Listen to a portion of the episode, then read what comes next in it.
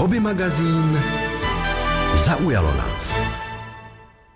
Příroda se nám krásně zabarvila, spadané listí je kolem nás a co s ním? Spálit, dát do kompostu, vytvořit z něj útočiště pro volně žijící zvířata přes zimu, anebo najít nějaký kontejner na bioodpad a tam ho naházet, tak nejenom na to se budu ptát Jiřího Vlčka z odboru životního prostředí Krajského úřadu Plzeňského kraje. Hezký podvečer.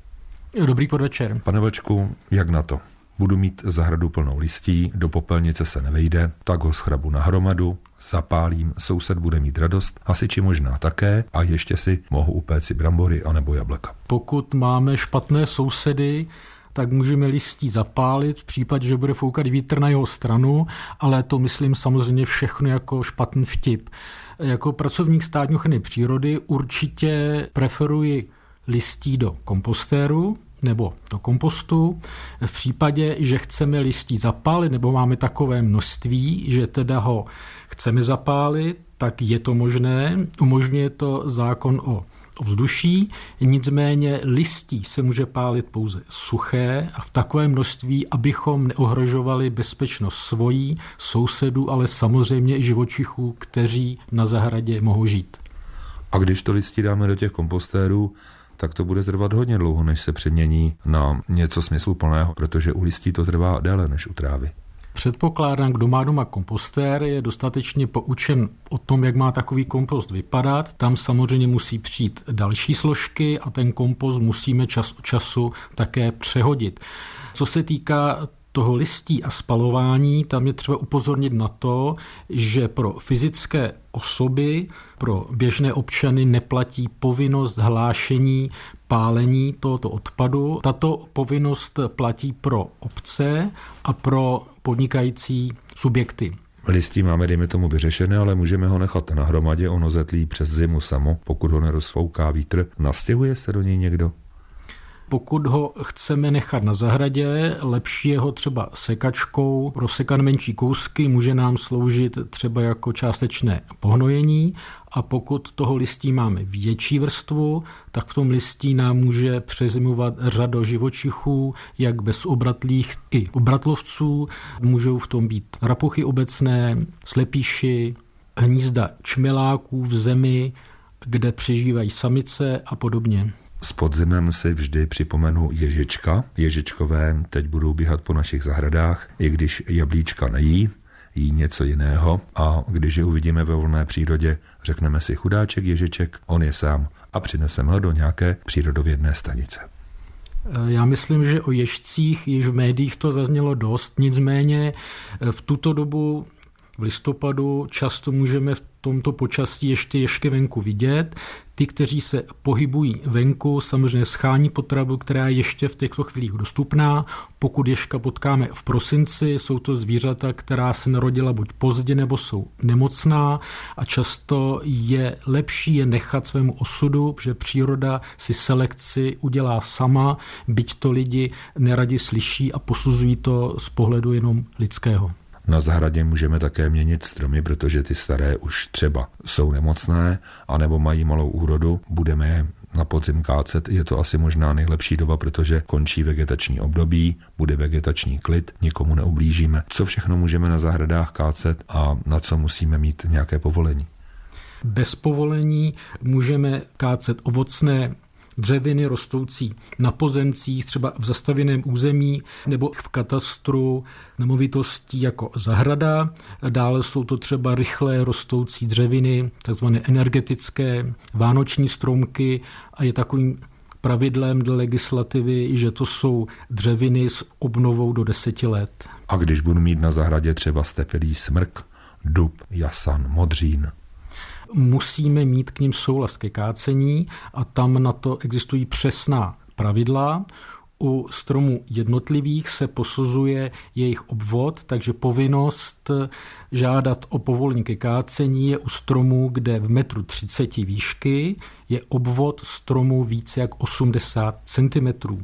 A další povinnost souhlasu ke kácení u křovin, kde zapojený porost je více jak 40 metrů čtverečních. I když jsou na mé zahradě? Výmutí z kácení se týká pouze ovocných dřevin. A když budeme chtít povolit kácení, za kým máme jít? Na obecní úřad, na městský úřad, na odbor životního prostředí? Eh, samozřejmě, pokud přijdeme na obec, tak i obec vykonává přesené působnosti státní zprávu, takže půjdeme za starostou a tomu podáme žádost buď psanou volně, nebo lze dneska na internetu dohledat řadu různých forem žádostí o kácení. Na městském úřadu samozřejmě to takzvané obce s rozšířenou působností. Výjimku tady tvoří chráněná území, jako třeba přírodní rezervace, kde jsou to příslušné orgány ochrany přírody. A když mi to nepovolí a mně se ten strom nebude líbit, anebo si budu myslet, že mě ohrožuje? E, samozřejmě pokud si myslíte, že vás strom ohrožuje, pokud vás ten strom může ohrozit, tak je možný podat odpor proti tady tomu rozhodnutí, kde odborník potom nebo i předem dendrolog může posoudit, zda skutečně strom je nemocný, rizikový a podobně.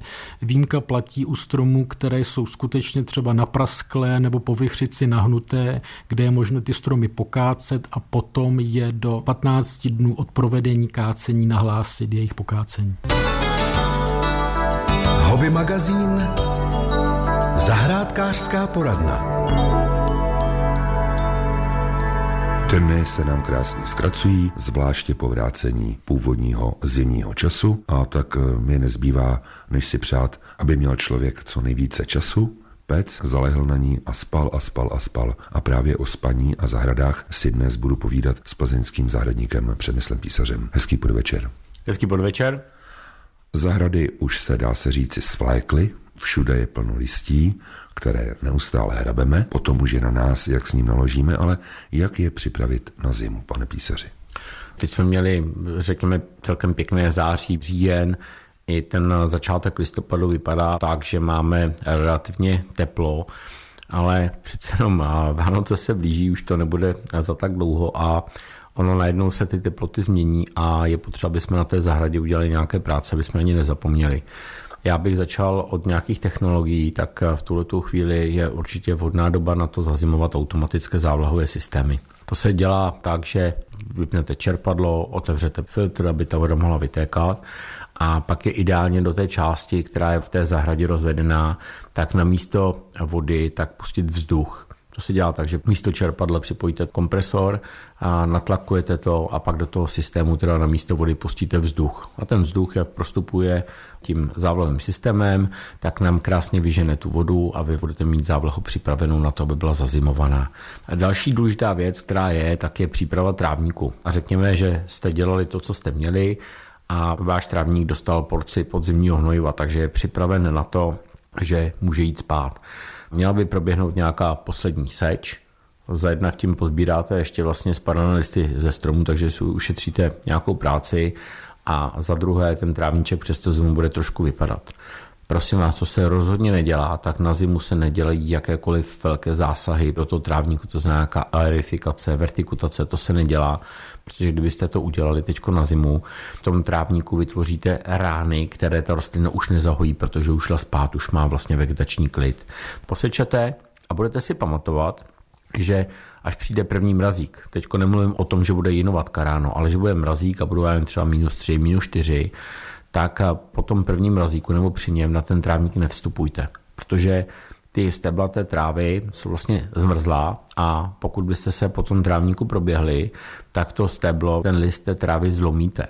A když ho zlomíte, tak otevíráte vstupní bránu pro infekce u trávníku, třeba typicky plíseň sněžná, a pak přijde jaro a vy úplně přesně uvidíte, kudy jste šli a ta plíseň vám ten trávník může docela jakoby hodně zdecimovat. Takže pozor na to, po prvním mrazíku prostě nechodit na trávník. Říkal jste, že už tráva šla spát. Vyplatí se tedy trávník ještě přihnojit, nebo to máme nechat až na jar? Takhle, pokud máte hodně peněz a rádi je úplně zbytečně utrácíte, tak klidně trávník pohnojit můžete, jo? protože ta tráva teď jde spát, ona si ty živiny stejně z té půdy nevezme. Jenom vyhodíte peníze, možná ten trávník ještě poškodíte, ale efekt nebude žádný. A hnojit začneme až v okamžiku, kdy víme, že se ta tráva bude probouzet. Když pohnojím třeba někdy v polovině dubna, tak vím, že ten trávník většinou na konci dubna začíná růst, tak to už jako je OK, ale teď hnojit trávník prostě smysl nedává, teď už je prostě pozdě. S plzeňským zahradníkem Přemyslem Písařem si dnes povídám o zazimování zahrady. Už jsme zmínili automatickou závlahu a trávníky, ale pojďme se podívat ještě na další věci, které na zahradách máme. Pařníky, skleníky. Pařníky, skleníky, to zní dobře. Já bych ještě možná zmínil nějaké jezírka, technologie a podobné věci. Takže u těch jezírek tam je důležité rozhodnout se, jestli teda to čerpadlo pojede non-stop celou zimu, nebo jestli to vypnu. A to je důležité z toho důvodu, aby nám nepopraskaly různé filtrace a vůbec ta technologie těch jezírek. To znamená, buď bychom to měli zazimovat tak, že to bude bez vody, všechno dobře vypustit, anebo bychom to měli nechat běžet non-stop. Nemělo by to zafungovat tak, že nám zamrzne hladina v té trubce, která vede někam do toho vodopádu nebo filtrace, se udělá ledový špunt a pak do toho pustíme čerpadlo, což samozřejmě povede ke spájení čerpadla, k tomu, že vám to vyhodí pojistky a když budete zrovna někde pryč, tak se vrátíte a zjistíte, že vám vytekl i mrazák. Já bych doporučil všechno to pěkně odvodnit, ať tam není voda, vysušit to a nechat to na zimu. Když jsme u těch jezírek ještě, tak samozřejmě ostříhat všechny odumřelé části rostlin, nějaké trávy. Jde o to, aby nám tyhle ty věci nezůstaly potom v tom jezírku nebo někde pod ledem, protože jakmile se nám začnou rozkládat, tak tam vzniknou jedovaté plyny, které by nám potom zabily vlastně život v tom jezírku. Jinak ještě doporučuji, pokud by byla po delší dobu zima a vytvořil by se led, tak je dobré na tom ledu uklízet sníh, aby kytky pod tím ledem mohly provádět fotosyntézu, aby nám do té vody pro ten život, který tam máme, aby nám tam vraceli kyslík a ideální je občas eh, do toho ledu udělat nějakou díru, aby teda i ty plyny, které se tam tvoří, mohly vybublat. A co rybičky, vydrží tu zimu? No pokud to uděláme tak, jak jsme si teď řekli, a jsou to rybičky, které jsou teda na nějaký venkovní chov do venkovního jezírka, to jezírko udělané správně, tak by to měli úplně bez problémů zvládnout. Jo. Samozřejmě potom jsou nějaké ty skleníky, pařníky, já si myslím, že skleník pařník je určitě dobré likvidovat zbytky po té vaší rostlinné výrobě. Pokud topíte dřevem, tak ten popel můžete do té zeminy v tom skleníku pařníku klidně zahrabat. Určitě, když zimě napadne sníh a nebudete vědět, co s ním, tak ho normálně natvrdo nacházejte do toho skleníku nebo pařníku. On jak bude odtávat, tak nám tu půdu bude držet lehkou a pak se na jaře nestane to, že ta půda, která v tom skleníku je taky úplně mrtvá, protože je suchá na padrť, ale udržíte si v tom vlastně ten život, který do jara potřebujete. Hlavně u těch skleníků nějaká taková dezinfekce, všechny tyhle ty věci, tak to se potom dělá před jaří. Jo? To dělat teď na podzim nemá žádný smysl. A když se ženu nějaký hnůj, mohu ho tam zalípat teď na podzim? On nám tam bude topit. V dobách dávno minulý, dneska už se to moc jakoby nedělá.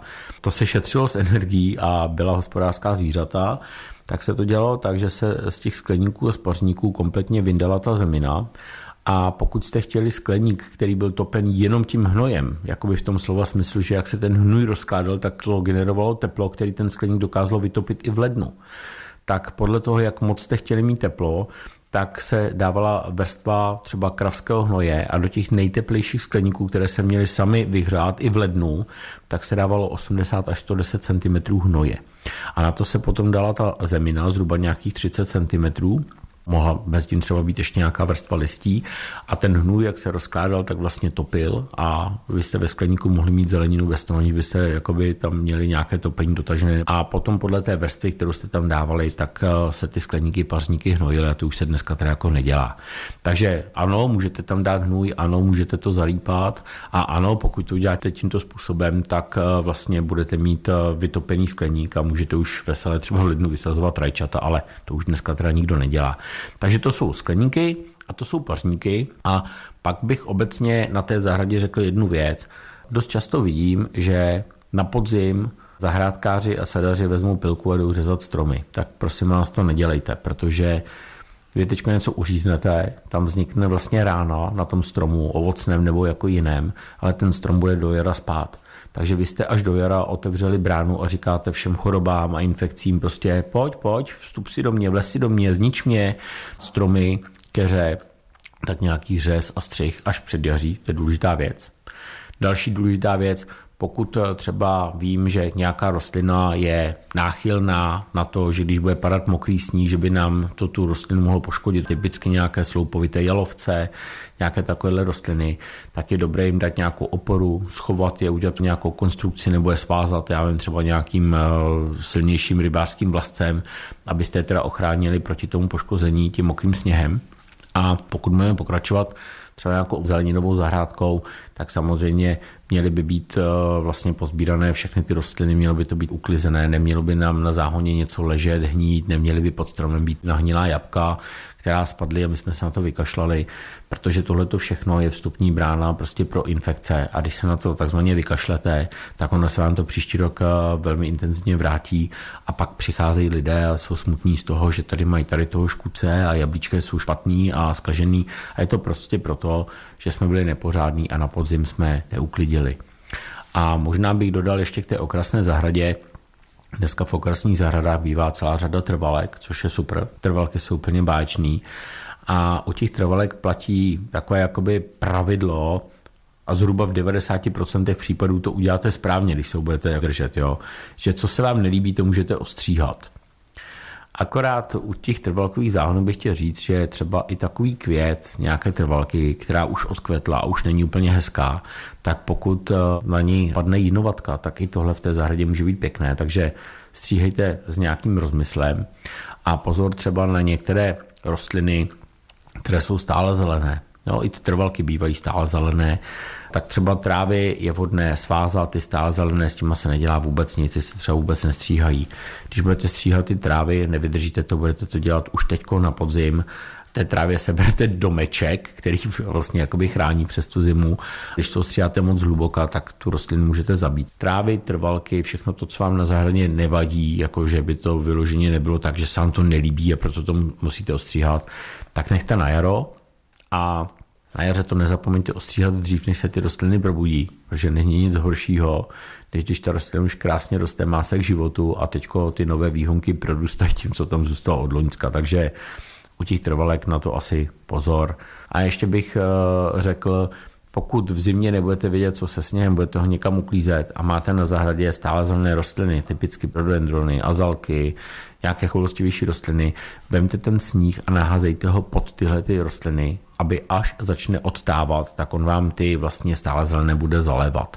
Jo, a u všech těch stále zelených platí to, že byste je na podzim měli pořádně zalít, aby do těch pletiv dostali co nejvíc vody, aby přes tu zimu krásně vydrželi, protože pokud mají nějaký problém a umírají, tak to není proto, že by je zničil mráz, ale oni většinou uschnou a pak je dorazí vlastně ranní sluníčko jo, v zimě a předjaří. Hobby magazín Náš tip Listí ještě spokojeně padá, ale až ho sebereme travní sekačkou a naposledy zastříneme náš zelený pažit, bude třeba jí zazimovat a také spoustu dalších zahradních pomocníků, křovinořezů, vyžínačů, ale třeba také motorových řetězových pil, které jsme používali na přípravu dřeva na zimu. A právě o jejich zazimování si dnes budu povídat s inženýrem Michalem Zbrášem, který je servisním technikem a také prodejcem zahradní techniky v Plzni na Roudné. Hezký podvečer. Dobrý večer. Pane Zbráši, kde začít? Skončíme poslední sekání, sekačku asi omít, ale čím, když bude celá zelená? No, můžeme omít vodou, ideální je používat hadr, aby jsme tu sekačku měli čistou na tu zimu a vysušit do sucha, nechat na sluníčku, ještě pokud máme to sluníčko, suchou sekačku uložit. Ale největší problémy tam jsou s palivem. Pokud máme palivo v sekačce, je to špatně. Ideální by bylo teda použít samozřejmě aspen, palivo, které prakticky nám vydrží několik let v sekačce, ale pokud máme Natural 95, okamžitě spotřebovat nebo vylít a sekačku nechat bez paliva. Co v té sekačce udělá ten Natural 95 během odstávky? Natural 95 má v sobě dvě složky, je to alkohol, fenol, ten nám bere vlhkost, která se dostává do paliva a druhá věc je tam ta ekosložka, z které nám tam vznikne sliz, ucpává nám to karburátor, usazuje se to v nádrži, pokud máme ty plechové, tak v těch plechových nádržích dochází ke korozi. Sekačky mají olejovou náplň, máme olej vyměnit po konci sezóny anebo až na začátku nové ideálně měnit po konci sezóny, protože v tom oleji máme zase ty složky z toho spalování a tak dále. Může to tam taky působit korozivě.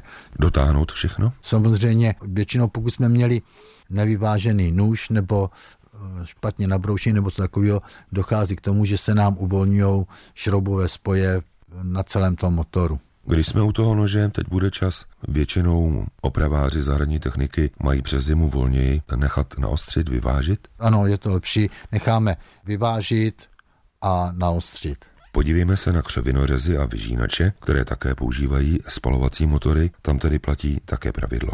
Dojet benzín, ano, dojet hlavně ten Natural 95, pokud používáme, nechat na sucho. A co filtry vzduchové? Některé připomínají houbičku, to stačí omít, některé jsou jednorázové. V návodu máme napsáno, pokud jsou to molitanové, tak je lepší je vyndat, vyčistit, můžeme je vyprat i v saponátu a suché samozřejmě dát zpátky. Pokud jsou takové ty papírové a podobně, pokud jsou ještě použití, nechávají se ve stroji, ale jinak se mění kus za kus. A co motorové řetězové pily se spalovacími motory? Vyjet benzín, ale máme tam ještě olej, který nám maže lištu. Pokud mažeme minerálními oleji, tak tam ty minerální oleje můžeme nechat i vydrží, řekněme, několik sezon. Ale pokud používáme olej ekologický, tak ten je třeba spotřebovat a nebo vylít, ale musíme tam použít zase minerální olej na proplách. Musíme to propláchnout, protože tam se stává to, že olejovým čerpadle a v hadičkách je lepkavý. Pokud to máme samozřejmě i na řetězu, tak ten řetěz taky nám potom tak nějak stvrdne a nedá se použít. Musí se vypláchnout v benzínu nebo v nějaké jiné té složce a znovu nakonzervovat. Znamená to tedy nejdříve vyměnit ten ekoolej za klasický minerální a potom vyjet palivo, aby se to čerpadlo oleje pořádně promazalo tím minerálním a dostal se všude? Ano, ekoolej nám působí eh, tak nějak medovitě a ucpe nám eh, palivové hadičky a ucpe se nám i prakticky tom olivovém čerpadle. On těch olivových čerpadel několik druhů, ale nepůsobí to dobře. Musíme teda použít minerální olej a propláchnout to. Jak poznám, že mám na motorové řetězové pile světou lištu, anebo že už řetěz potřebuje vyměnit po několikanásobném doušení? U některých těch návodů to máme napsané v návodu, ale pokud máme lištu, která prakticky, když položíme na hranu na čistou plochu a neudrží se, tak ta lišta už je špatná. Máme různé lišty na šířku toho řetězu, v jedna jednice, v jedna trojice, v jedna pětce a tak podobně, tak podle toho, když už ten řetěz tam už to moc se hýbe, tak ta lišta už je opotřebovaná.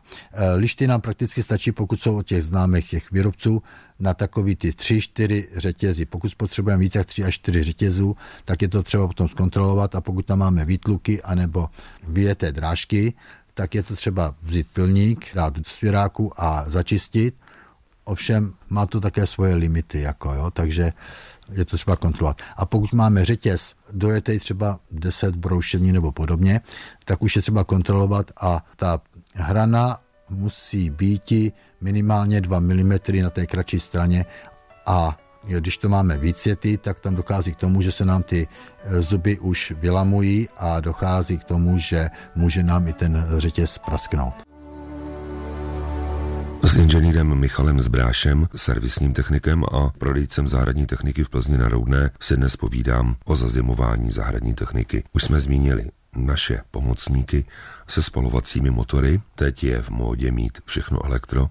Co budeme dělat s těmi pomocníky, které používají k pohonu akumulátor? Tam budou platit asi stejné zásady. Umít, ošetřit, nakonzervovat, uložit někam do suché místnosti, ano, a baterky po použití nabít na maximum a ten akumulátor, pokud možno ponechat v teplotě, řekněme od 5 stupňů vejš, jo, aby nedocházelo k mrazu, tam se nám pak ta životnost těch baterií, ať to máme ty bateriové sekačky nebo motorové sekačky, kde máme ten akumulátor pro starty, tak ty by se měly udržovat v suchu a pokud možno nabity a kontrolovat tak po těch třech měsících, ať to jsou třeba, dejme tomu, bateriové sekačky anebo robotické sekačky, vždycky tak po těch třech měsících zkontrolovat a dobít. To znamená jednou za zimu, tak nějak v únoru. Takže když nepoužíváme akumulátor, on sám má proces samovybíjení, ztrácí kapacitu? Přesně tak. A co se stane, když ten akumulátor nedobí a na jaře zjistím, že je téměř na nule?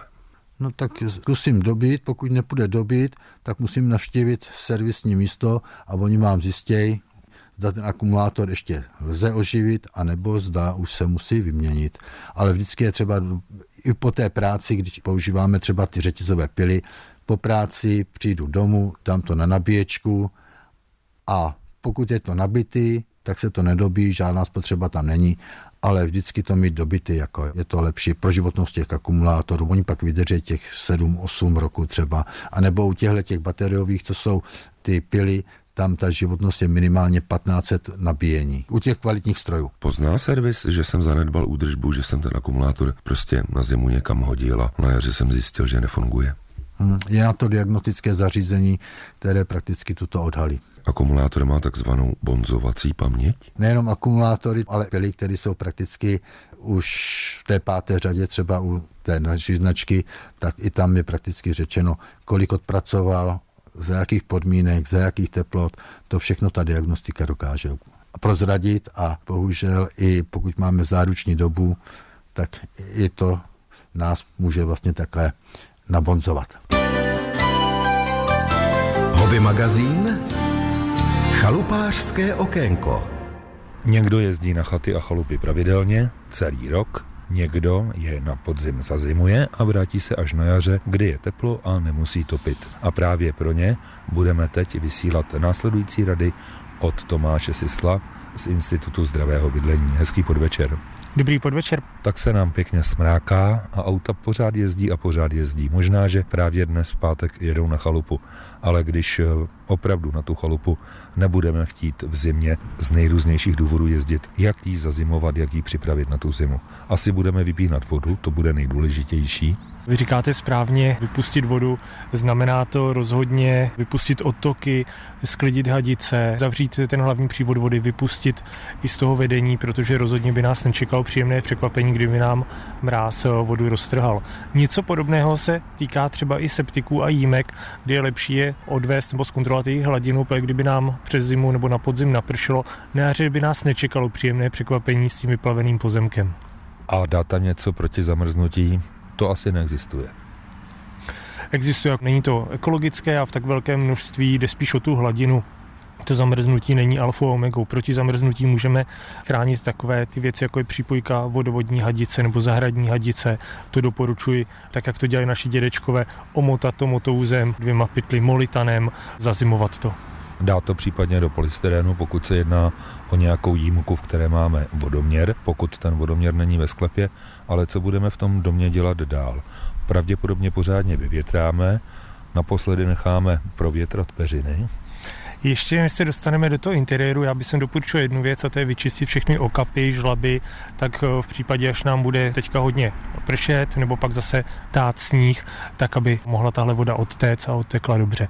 V tom interiéru rozhodně vypnout všechny nepotřebné elektrické věci. Ty cenější by jsem doporučil buď to dobře schovat, anebo klidně odvést. To máte pravdu, protože zloději dnes už berou téměř vše. Ale když se zaměříme na inventář toho domku nebo chaty, chalupy, tak je tam vedle zahradních pomocníků, televize, radiopřijímače, dejme tomu přenosného vařiče, i postel, lůžkoviny a spoustu dalších věcí.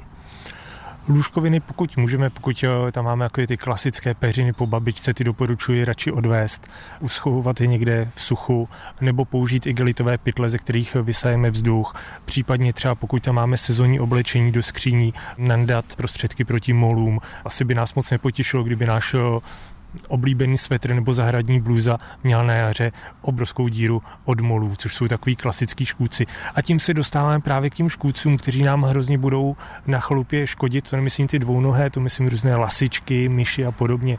Takže rozhodně doporučuji vyklidit ledničku, vyklidit spižírnu, eh, takové ty polootevřené balení, kdy jsme na jaře uzobli pár bramburků a nechali jsme tam doteď, pravděpodobně už je jíst nebudeme.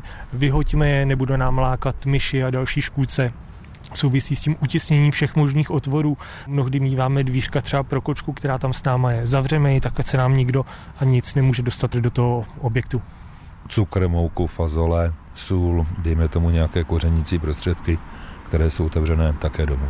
Lépe domů, anebo zase nějaké vzduchotěsné se prodávají plastové krabice, eh, do kterých se dá dobře uzavřít, nic se tam nedostane. Cokoliv ale můžeme, nebo třeba hořlavé věci, všechno doporučuji radši odvést, zavřít někam, eh, zabezpečit. Mně ještě tak napadá, kdyby se do té naší chaty nebo chalupy dostal zloděj, tak mu alespoň připravit nějaké pohuštění, aby tam neudělal ještě větší neplechu, protože bude naštvaný, že nic nenašel. Vepřovku, ale heb dobrého vína.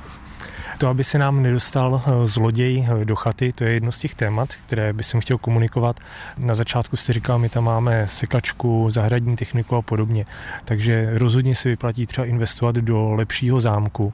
Pak, když budeme vypínat, eh, odvážet televizi a podobně, já bych třeba doporučil jeden takový trik, který nás vyjde v řádu na 200-300 korun. To je časový spínač, který se dá nastavit na určitou hodinu.